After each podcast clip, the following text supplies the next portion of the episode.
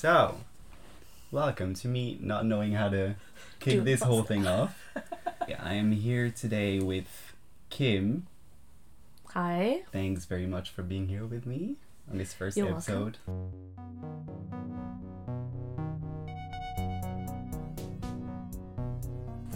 So, um, well, my name's Kim Seitzma. My full name is Kim Isu Seitzma. I was adopted from South Korea when I was seven months old. Um, most likely because my mom couldn't support me. She was a single mother, and my mom, our biological mom and dad, weren't together at the time. So I was put up for adoption. Um, I was introduced to my family now in 1997, about a month after I was born, in on the 18th of August actually, which is also my mom's birthday. Mm, So it was like a little birthday present too. She always called it. cute. Um, so uh, I arrived on the 25th of February 1998. I was seven months, or about seven months at that point. Um, yeah, it. Growing up, I was in a very, I had a very loving family and very supportive family. Um, my parents later divorced but um, I'm still in contact with both, and I have a really good relationship with my mom and dad now. So that's kind of how I came to the Netherlands. And then um, I have an older sister. She's a biological child of my parents. She is 25 now. Um, so she's four years older than me. And then I have a younger brother. Uh, he's also adopted from South Korea. Uh, but he came to the Netherlands in 2001. And um, we're not blood related, so to say, but he is my brother, of course. And uh, we never really felt that differently. Also, with my sister being a biological child, we were always brothers and sisters and not different from each other in that aspect. So, yeah, that's kind of the story of how our family is put together it didn't feel different than um like I wasn't part of the family. It didn't feel like that. So I always felt very secure with them. But um the thing that I most struggled with most of the times was you do look different and where I'm from was a predominantly white community and they also spoke a different language besides Dutch called Frisian. So, um, not always, it wasn't always the case that people understood um, why I could speak Frisian too, because it it wasn't that common yet at that point. Um, there were a few others, but mainly the people that spoke Frisian were the people that had lived there for a long time because it's such a local language. Natives. Um, yes, were natives, and they um, just passed down on- from generation on generation, and it doesn't really spread out um, a lot. So um, sometimes people were wondering like how uh, or why does she speak Frisian?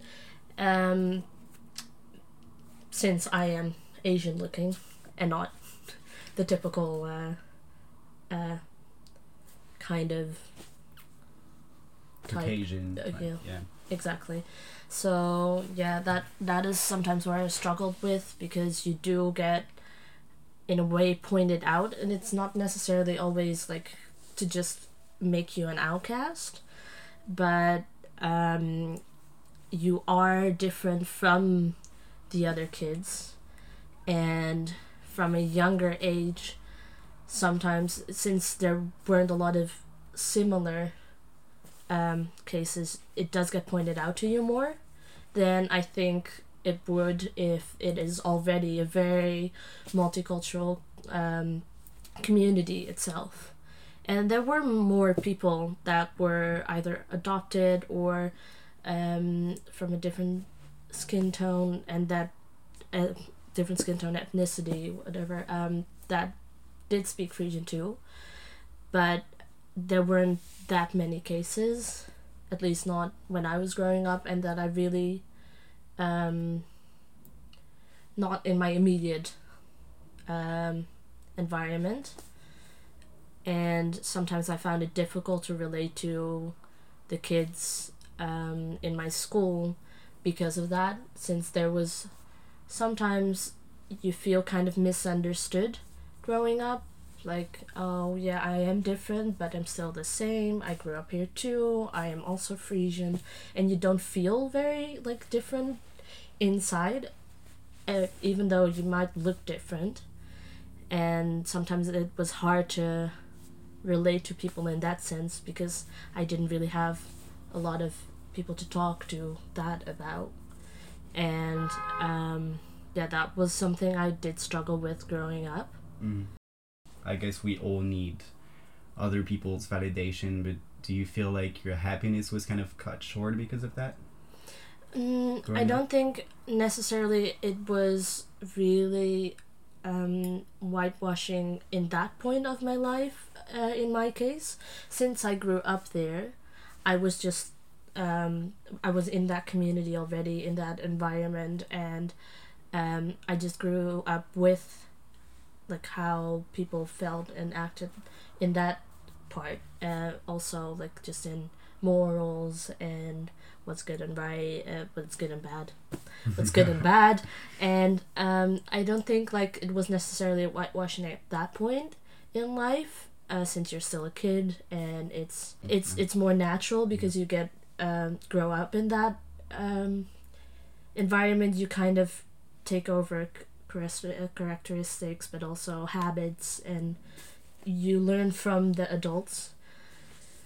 And at that point in life but later on i do i did sometimes feel like i had to like put in extra effort to kind of belong and that was mainly during high school that i felt that way that was like dutch high school is from 12 to 16 eight, uh, 17 18 depends on which level you're doing um, but i did feel more different than I felt in primary and elementary school. How come? It was mainly because in primary school you're all growing up together. You kind of are in the same class as um, for a long time, for about eight years.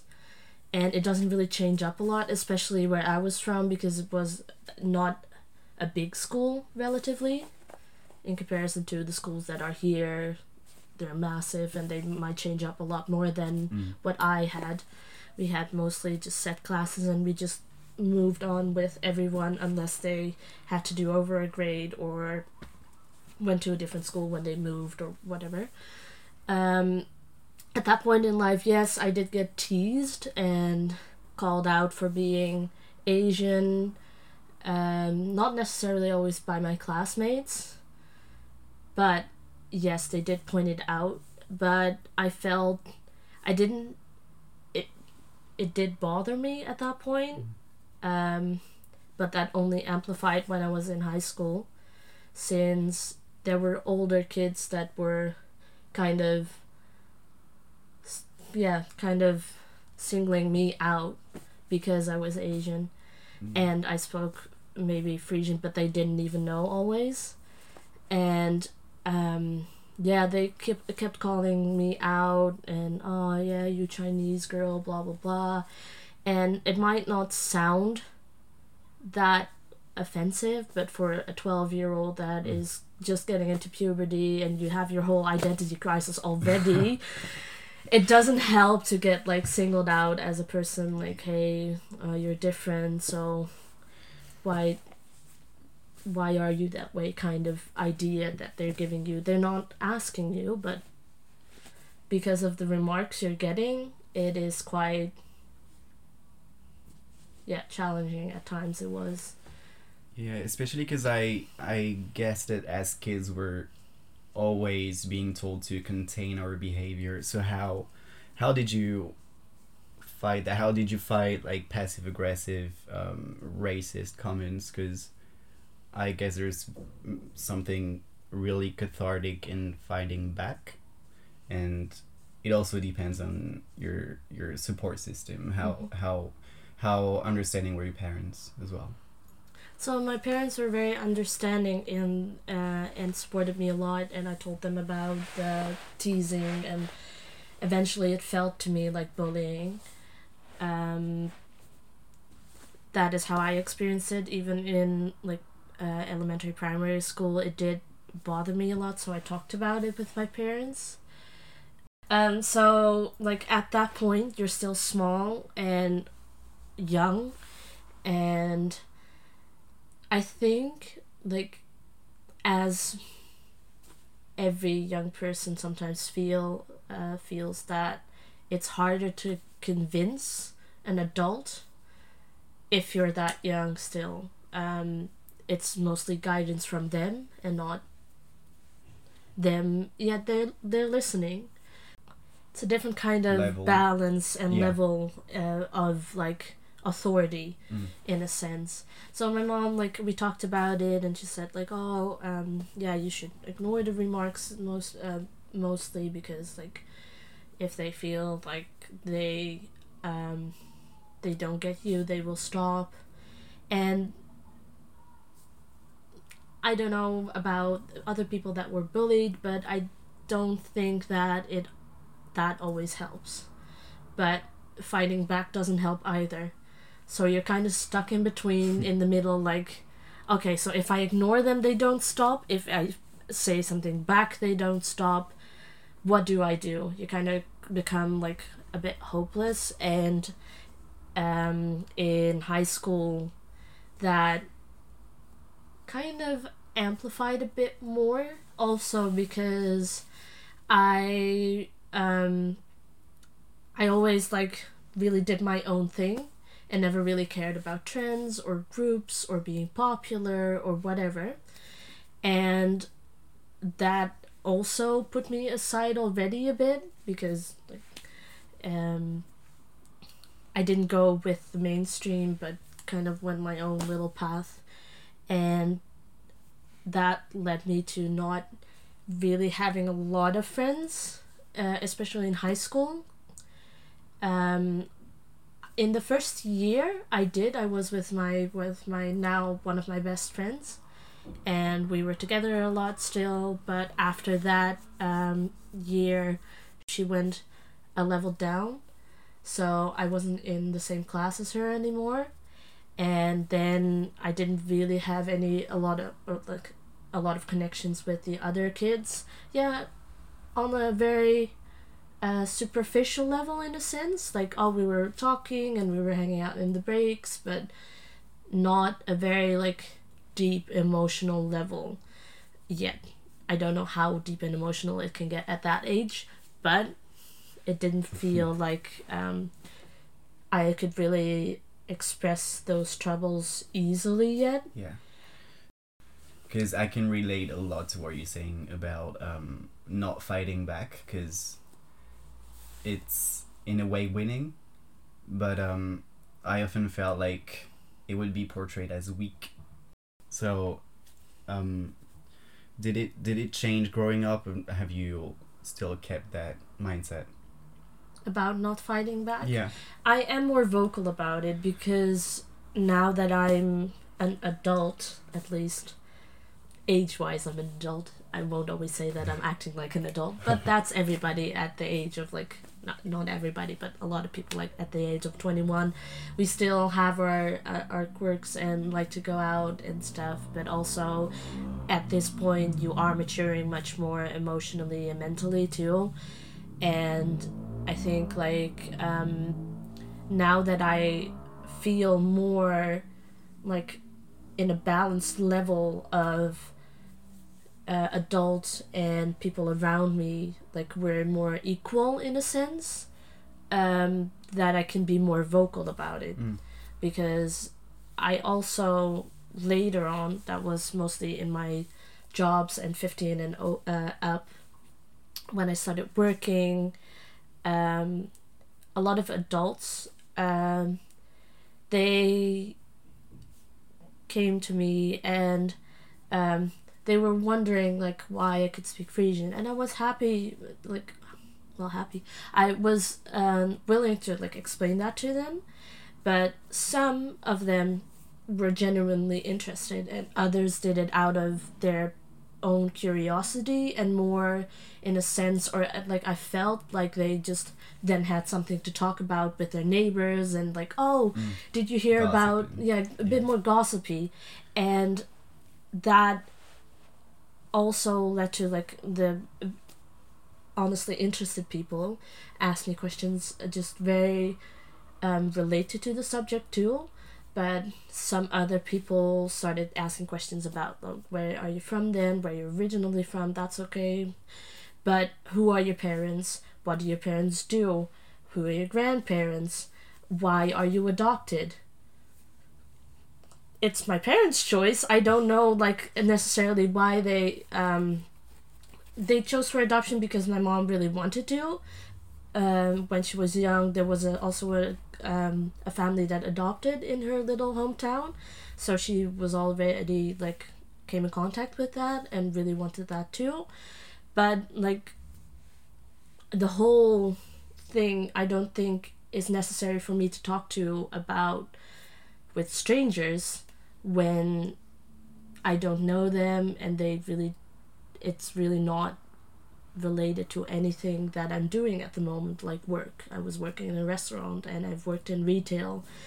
And I don't think those are necessarily conversations that you're just having with a stranger Mm. when you're at work because it does feel kind of um, being the server or the uh, the sales assistant you can't be like oh i don't want to say this because they, they might get offended or at least that's how i felt at that point. So he kind of explained that over and over and over. But you feel a bit uh, it feel it feels intrusive. Mm. and now that i'm a little bit older and i've had some more experiences in that and i talked about it to um, one of my old babysitters. She's also adopted. Um, she is actually the girl that was adopted in the family from uh, my mother's hometown and i'm still in contact with her a lot. Um, so i talked about her and she was like well you don't have to explain yourself. They you don't know you don't own an explanation to any of them because you don't have to justify yourself. Yeah. you're your own person and they are asking for you or what it feels for you as intrusive questions and you can let them know and i was like actually yeah you're right but since because i was younger then you kind of feel still obligated to tell an adult something because you're younger and you Yeah. should respect adults and i'm totally agreeing with that but it still didn't feel quite right to me but i kind of felt in a way forced to tell it because they were an adult and I was at my place of work, so I didn't want to come across as rude and etc. But now I've decided, like, hey, those are questions I don't want to answer, and they should be. Um, if I explain that to them in a normal way, in like a polite manner, then if they don't agree with that and they still want to ask further and they don't stop, then I can just tell that to my manager or supervisor like hey they're bothering me. I told them that i don't want to talk about very personal things and that's the end of the conversation. I now see that i can do that Yeah. but that took me a while to like find out like hey it's okay for me to say i don't want to talk about this or um, you don't need to know in a sense because this is my personal life and I don't think you would be asking anyone this if they're not from a different ethnicity. Um, I think that at some point you kind of have to say, no, I'm my own person and you don't have to know this. So is that what you meant when you were talking about being more vocal about it? Because um, when I would fa- fight back, I would often be labeled as a crybaby or as a drama queen or like this small fear grows into a bigger fear if you don't act on it for the next generations as well because those are issues that we need to fix now otherwise they're just the venom is just going to keep spreading Yeah. There should be like what you're saying about we should fix it now. There should be a starting point and then we should work from it. We shouldn't like oh that'll come later. We yeah, postponing that sort of stuff only makes it worse Mm. definitely. But yeah, I think like it was always a fear to talk back to those people and I'm not try- uh, saying about talking back in like the aggressive way. I'm just saying talking back in the sense of like explaining my side of the story and why it shouldn't be necessary for me to tell them. And that is just in a very polite, normal manner, and that should be accepted in a sense. yeah i find it really hard to find this in between Yeah, um, it is. yeah It is very, very difficult to find that balance of like still expressing your emotions and saying this is it and I'm not going to go farther. It really like getting the message through but not getting aggressive or rude in a sense. Um, even though they might come across rude to you.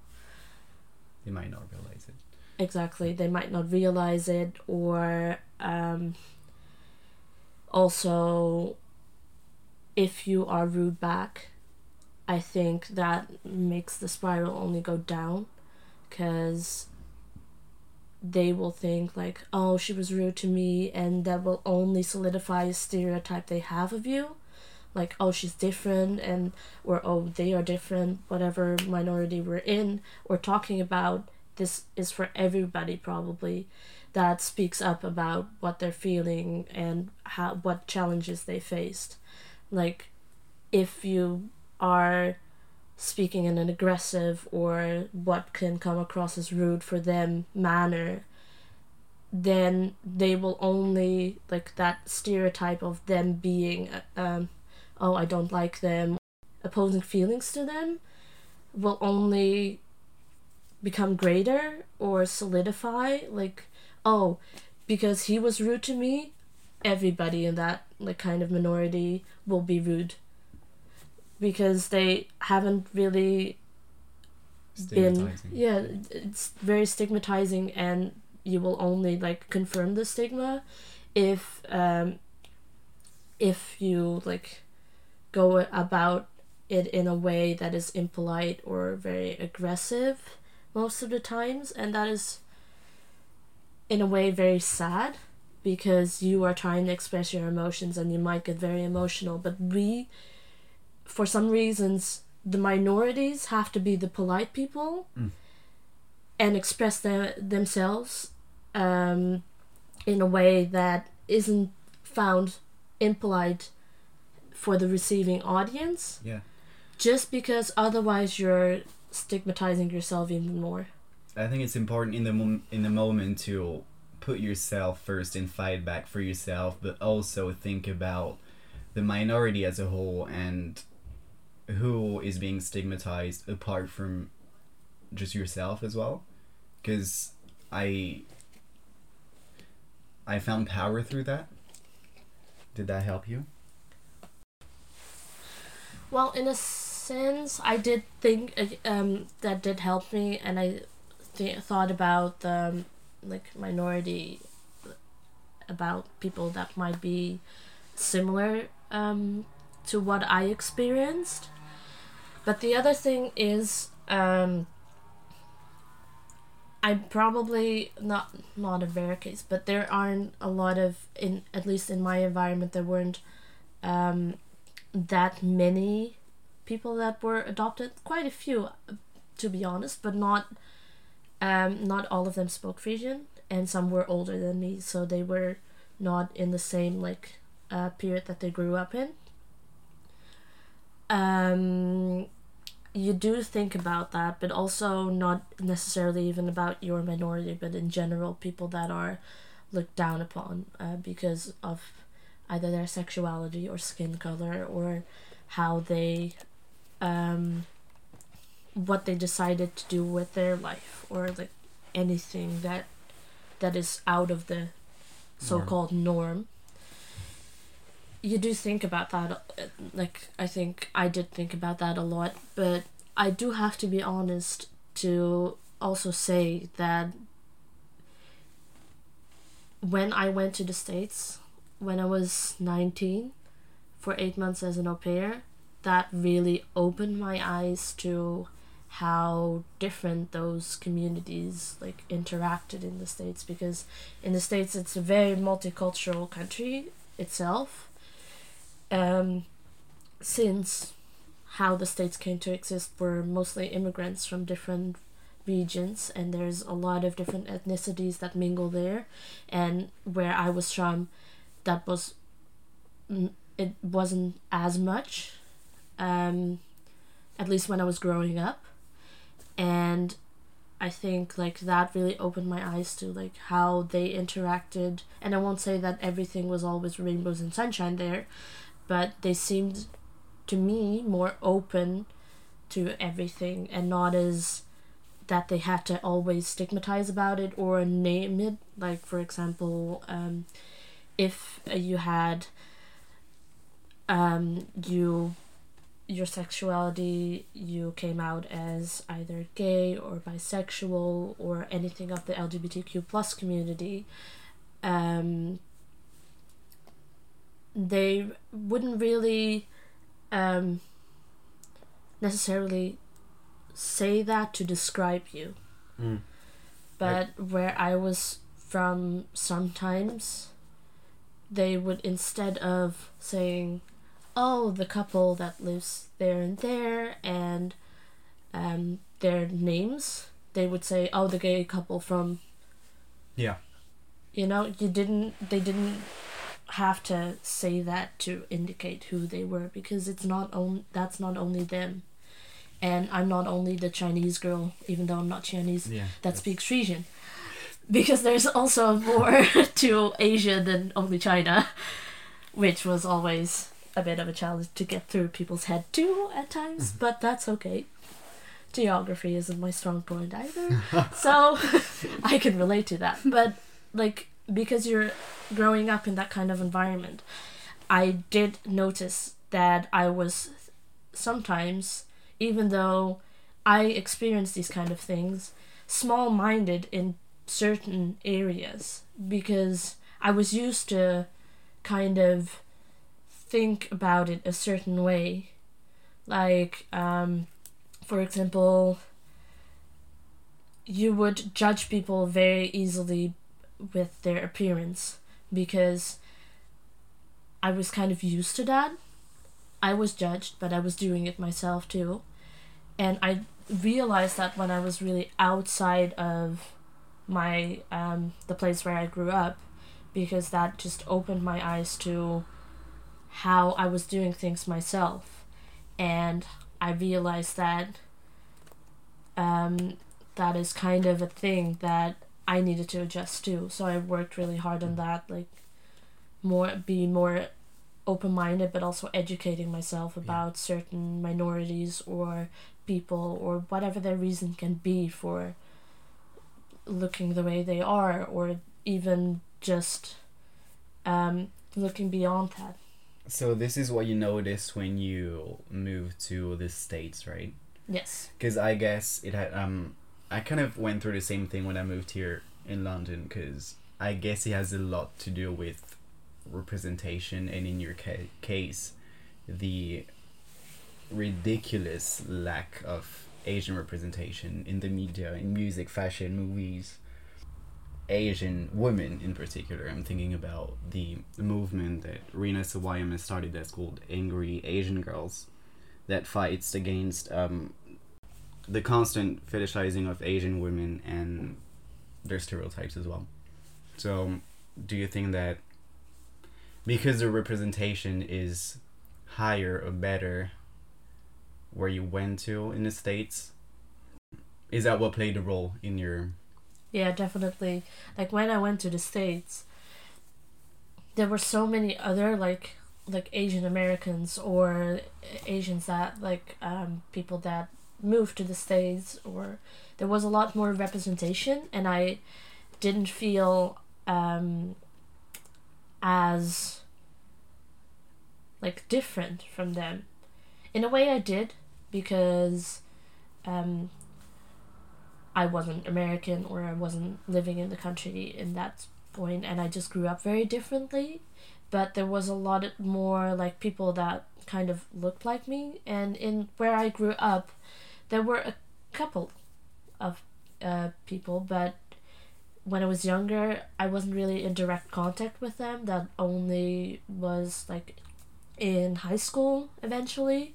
I had one Asian, uh, other Asian girl. We were very different. She was really nice, and we uh, we were friends. But uh, and at some point, I worked at their mother's at, at her mother's restaurant. Uh, so you found your community. so I found my community. yeah, it was was still like. Also, then we were kind of put together in the same little box. Like, oh, those are the Asians, you know. Mm and there were all these stereotypes kind of going around about Asians and that we looked alike, even though I didn't really find myself looking alike uh, as her, and that was totally fine. But like we were our own persons, and if you kind of mistake it in the moment, like oh I thought you were her, like okay, totally fine, but if you kind of keep on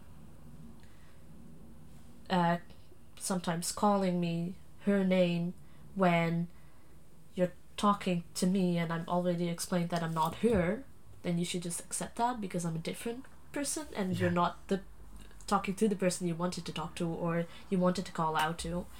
And that kind of like that was just a very different sort of um, feel to what it was in the states. Like, I wasn't stereotyped as I needed to be good in maths or Asians are so good at school. I was super lazy. I can honestly say that I was really, really lazy. Exposed. Exposed in like every subject, and that probably my teachers didn't really like me that much when I was like in high school because I was like doing nothing, mm. except for the first year. I was a quite good at the, in the first year, and then it slowly deteriorated to doing nothing at mm. all. Sorry, mom. Uh, sorry, but they knew that I didn't do anything, so it's not a revelation to them, but also probably not to my classmates because I just I was very lazy.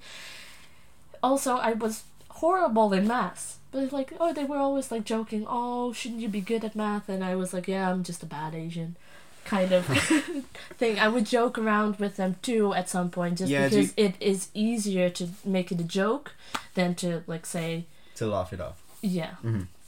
exactly. And then when I got to the states, people didn't look at me differently uh, necessarily anymore. Like my friends didn't in the Netherlands, and like close people to me.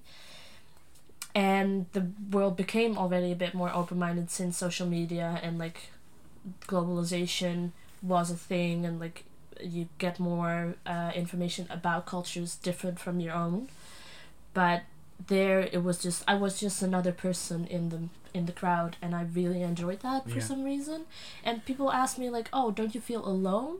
And i was like actually no i feel very liberated and free in a sense that i don't get pointed out and i'm not weird or different anymore. There's so many people there and so many different um, ethnicities, communities, mm, also just so many uh, uh, much representation of a lot of different corners of humankind. Humankind, exactly. yeah.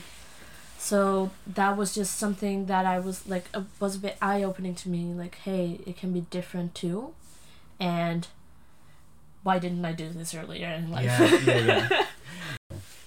um, so there's obviously been this undeniable rise of uh, South Korean pop culture, and it refers to any kind of entertainment, music, food, fashion, TV dramas. I'm thinking about BTS, Blackpink, who recently performed at Coachella, which is which was groundbreaking.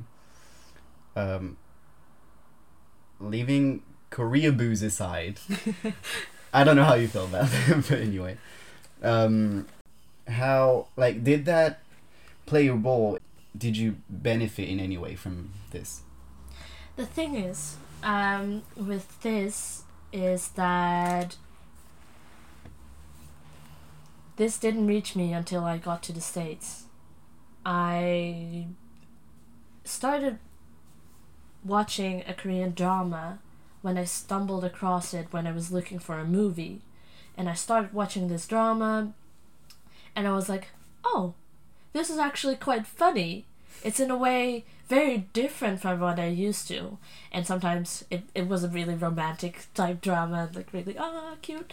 But The cheesy kind. the cheesy kind. Um, so it sometimes was a bit cringy, but even like romantic movies, yeah, Yeah. here are like sometimes cringy in a good way. Indeed, like the kind of thing that would never happen in real life, but then suddenly happens. You know that Yeah. kind of, and then also how um, it was so different. I that was the first time I really came in contact with like Korean culture.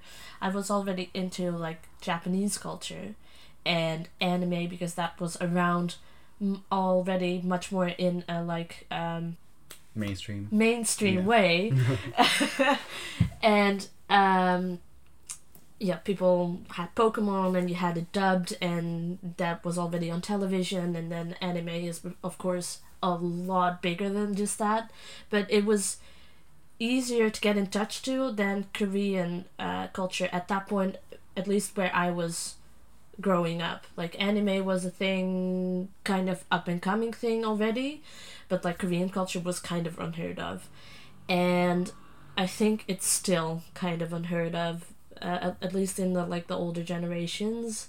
Um my generation and younger because of bts it's really up and coming also in blackpink and just the korean dramas and people are more interested in watching something different than english or dutch even spanish like things on netflix is up and coming like like Mm. that series casa de papel was really popular Yeah. and like previously i don't think a lot of people always tended to watch that because it was a different language than english or um, their native language unless they were spanish of Mm. course but because of that globalization um, and like of k-pop and like it becoming more into mainstream culture popular culture um, it does help but and i think like for um, asian kids growing up it's also something supportive like oh there are more people like me and that that can be cool too. Yeah. and it's not as like um they're breaking kind of a little uh, kind of a stigma around it but i didn't come in contact with it really until i went to the states where i delved into korean beauty and skincare and how that all goes into work. I'm still an avid fan of that. I talk about it a lot with friends i recommend things and i'm like oh i love this have you seen this blah blah blah but um that kind of like increased when I was in the States, like um, what I was, um, yeah, how I was interacting with Korean culture. And that at that point, I also became increasingly um, interested in going to Korea again. Before, it was only really for a road trip to find my family later when I was older. But now, also, I just wanted to visit. I booked a trip in September, so that's cool. I'm really excited for that. I'm like, can't wait. But I don't think I would have done that um, previously if I hadn't gone to the States and really come in contact with all that Korea has to offer. The food in the States, it was the first time I tried Korean food because where I lived, nothing. uh, at, like uh, there was nothing around that sold, sold Korean food until I think this last summer or so. Me and my sister went to a Korean restaurant, like was thirty minutes away from where we were living, and it was good, but it was still not uh, as authentic as I had from the little hole in the wall Korean place in Chicago that uh, was run by Koreans and could uh, couldn't speak English that well, so it was like really authentic Yeah. food, um, and that's okay. But like, you can see that it's a bit more up and coming. Yeah. But I think in the Netherlands it's still predominantly like Japanese things that are very like common around, like a lot of sushi places, and um, still anime and just Japanese culture is a little bit more integrated already, and I th- hope that Korean culture will get to that point too Yeah. but that might still take a while. It's not really that known, Mm. and it's it's getting more popular, and it's reaching where I'm from too nowadays because of the internet. I am just curious whether there was kind of like a shifting moment for you that made you go from I'm gonna let you talk shit about my culture to this is my culture, I'm claiming it back. Was there a moment that triggered um, this shift? As in that I um like embrace my culture more and Yeah. uh, am fighting fighting for it in that sense, out Mhm. of that sense. Yeah. Yes, kind of. At some point, um, especially when I got back from the States, I was more and more into K pop and I watched Korean dramas, and that wasn't always understood. Also, from my friends' point of views, they really hadn't really seen it yet and they were unfamiliar with it. So, like, they wouldn't really make um, bad remarks about it, but sometimes when um, I was either like talking about them, they uh, talking about it with them, they didn't fully understand me, and I was like, yeah, maybe it's very different from what you're used to, but it's still something we don't have to like do it in a joking way always like talk about and um i think at, at that point when i told them that they understood too like and now i believe um even some of my friends have seen korean dramas and we're like oh this is kind of cute actually Yeah. maybe it's not their thing but that's okay too but they do they do seem to like understand it a bit more Yeah. and where I'm coming from. Um, but like for me, that I really started fighting for like, oh, this is my culture and this is my, this is also my heritage. Um, I am both. I feel both Frisian and Korean, and I embracing that now. Wasn't really, was really um, probably when I got to uh, London even more that I really developed that sense of like um, expressing myself in that way. And I think like the the move to London really triggered that like that feel of okay this is my heritage and I can be proud of that and I shouldn't be ashamed about liking K-pop because Yeah. in a way i was like reluctant to tell some people sometimes because I w- didn't want to be stigmatized as that like crazy obsessed kind of fan idea that they had in their minds Um, I want to go back to what you said about how tricky it is to slow your friends down when it comes to oppressive humor. How did you address it? well so for the people that know me i can be quite straightforward at times and i just said to them at some point like when we were talking about it too like it's not a joke and um this is something i it was like a general conversation not even about just me my, uh, as myself but also about uh, other minorities. Um it's not a joke and we shouldn't just always make it humorous because it it is something that other people can feel offended by and i had this conversation with my mom too like about how i felt um as um like a different from the norm person in our community and how I struggled with that at times and how like moving to the states and London helped me.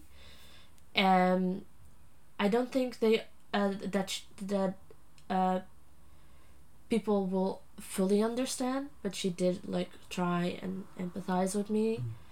But if you're not haven't been in that situation, sometimes it's you're unknowingly doing it because um you don't know about it that much yet Comes from a lack of education. exactly and that um like friends of mine um we would joke around sometimes about like me being asian and i would have the jokes too and i would sometimes uh, go into that joking manner too. But i did kind of try and stop that just for myself and not do that anymore as much because i felt differently about it. I so like previously I would joke, "Oh, I'm a bad Asian," blah blah blah, as as a joke, as in like I'm not the stereotype, and I'm definitely not. Yeah, yeah. in a sense, I'm just my own person, and um, we still joke about some things, and that's totally okay because I'm I'm joking first, and then they joke with me. But I did like teach them some little things about Korean culture so they could better Mhm. understand where what I was looking into and what I was educating myself about, and so they um, understood it better too where I was coming from. But I just with my friends we were we are they are very open minded and always very understanding. At least the group of friends I have now that are really close to me back in the Netherlands, and I'm so grateful for that. Like they never um, tried to make me feel um, Outcasted. outcasted on purpose Mm. and they had never have but in a sense of what they're sometimes saying i would address if it makes me feel uncomfortable to say that like or say like oh we don't have to say it like that. And i think that i'm very fortunate with a group of friends um, that understands that and that is similar minded in a way. And I've taken that a step further, maybe in the sense of just breaking free of that mindset entirely. And um, just when I was moving to a different place, I just like found myself changing also in behavior and also in train of thought. And um, but like my friends are really accepting in that ops uh, perspective, and I think that um, we do sometimes have really deep talks about how we're feeling and what we're doing, but also, um, and in those talks, I think that we can talk about like things that are bothering you or um, the person in question, and we did talk about like minorities too, and I think they were really understanding about that, and I felt that that was very nice for me to like not them being like oh laughing it off but they Mm. were really understanding about it It's so important to surround yourself with people that understanding people when it comes to those issues. I'm very grateful for the support I got from my friends even though I made the decision to move away and that means I can see them less and um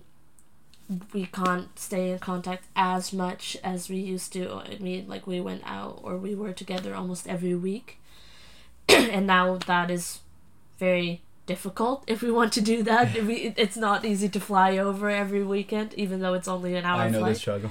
I yeah. so I think like I'm very just grateful that they're supporting me also in me being here and that when I get back or when they come over that we still it it's still like the same. I have a really close relationship with those friends and that is also something I think um that is very um I've been very privileged with because not everybody has that supportive group of friends or family um, that struggle with like issues like these uh, being from a minority or um, just feeling different from the rest of the people and them not maybe understanding you very well. And i think like those people also should know that it's okay to be that way. And you shouldn't conform to anything just because someone tells you to. And i wish i had someone tell me that when i was younger. Like just go do your own way. And yes you're you will struggle. Everybody struggles. But if you stay true to yourself your happiness happiness will grow exponentially and you will when you get to that point of being uh, surrounded with people you feel much more grateful that you don't have to pretend than Mhm. trying to conform to stereotypes that are set out for you because you either look a certain way, act a certain way, or just anything that could make you, in a sense, different, Yeah. quote unquote, from the norm. Yeah, it's important to not having to feel the need to pretend Exactly. when it comes to the people that are close to you. Is there anything you'd like our listener to be aware of, know, hear, learn from what you've been through? Things not to say, things not to tell, people. I think you should always stay true to what you're feeling and that it's okay to express that. Of course, there are ways to express it, a certain uh, different ways to express it.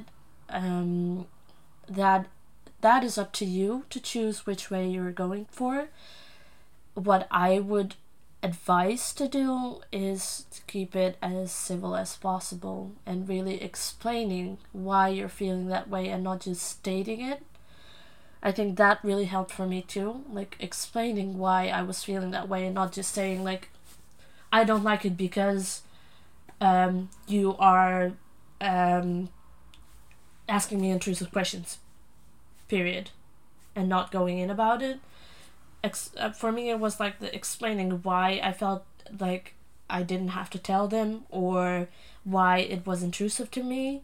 That really helped me also understand my feelings and why my gut feeling was telling me this is wrong or um, why I was so apprehensive to talk to those people. Like it's really go with your feeling and don't go necessarily don't go against it um, just because you feel the need or um, you feel the need to in a certain situation or that you feel forced to. Because if you stay with your own kind of like feeling of how you're feeling at that point that is your feeling and nobody else can feel that. So yes um, it's annoying that you you'll have to be the one to explain it why you're feeling a certain way but it's important you do for, also for yourself but also for the people that you are talking to or around you so you they can better understand what you're going through and also maybe educate themselves about it. And maybe you can even change a few people's minds about certain things. And it might seem insignificant at the time but it'll make a difference if we all um, speak up about what we are feeling and not necessarily trying to conform or pretend Yeah, to a certain norm so important. and then also i think uh, what is important for um especially for like kids and teenagers that are growing up with struggles similar to this is what i as i said before just be yourself and if people can't accept that that is on them and not on you you are good enough and Yes. they should try and understand you too and not just go from their own type of little Bubble. bubble and expect everybody else to believe the same Yeah. because we're all different people Mm-hmm. And by now i think we should have learned that but we're still a work in progress too Yeah. I think that is also um it should be on everyone's um priorities list to be the truest version of yourself that you can be so that you attract people who are going to adapt to you as well because if you always put on a mask or if you're if you always feel the need to pretend or if you just not yourself on a daily basis all the friends you're gonna make all the connections that you're gonna experience are not gonna feel true at the end of the day Exactly. so yeah And I think it's also important to mention that it's okay to make mistakes too. Mm-hmm. And it's okay for people to not understand at first too. It's sometimes they just haven't experienced it yet, or they're just not familiar yet, or just not educated about it. And then we can also give them time to understand and you can maybe explain or um, yeah, just let them know how you're feeling. And i think it's okay to make mistakes too just when it's continuously then it gets to become a problem. Ignorance it's also okay to get upset or angry. I don't think those two emo- emotions should be repressed when we were talking about um, being very calm when you call these kind of people out. Um, it's okay to feel those things, but just I think you have to learn how to channel those two emotions into something productive instead of just yeah trying to cure them. exactly yeah channel it into something that makes your energy and uh, worthwhile Yeah, and your point stronger even maybe for sure. i don't i just meant anger in the sense of recklessly um irrational Stupidly angry. Yeah. exactly Yeah. irrational anger and i think we should ang- because anger is a drive for a lot of people that are talking about these issues too like they feel feel we feel misunderstood Yeah. and um I mean, they're valid. they're 'cause if- valid yeah. Yeah, yeah, but it's. I think the thing is like how we use it is what it's about, and not necessarily that. What changes everything. Yeah. Exactly. I really agree with you when you say you shouldn't have to oppress it, but use it for something productive Mhm. and not for blind anger or rage Yeah. that will help no one. But anyway, thanks very much for sharing this first experience with me. Um, thanks for coming all the way here with your bruised ankle. Sprained. It's it's healing, so it's fine. no, but I'm I'm really glad you asked me actually because I think it'll be nice for people maybe back home to hear what I have to say in a very different Yeah. setting too than just me talking to everybody in person Yeah. because that's really hard, you know? maybe people can now like hear about it just in a very calm, relaxing way. I love my family and my friends. I'm so grateful for them, each and every one of them. Also, the ones I met, people I met here and just throughout my life that have played a significant role in me understanding myself. I'm just really grateful for all the support I've gotten up until now. Thanks so much, Kim. Thank you, too.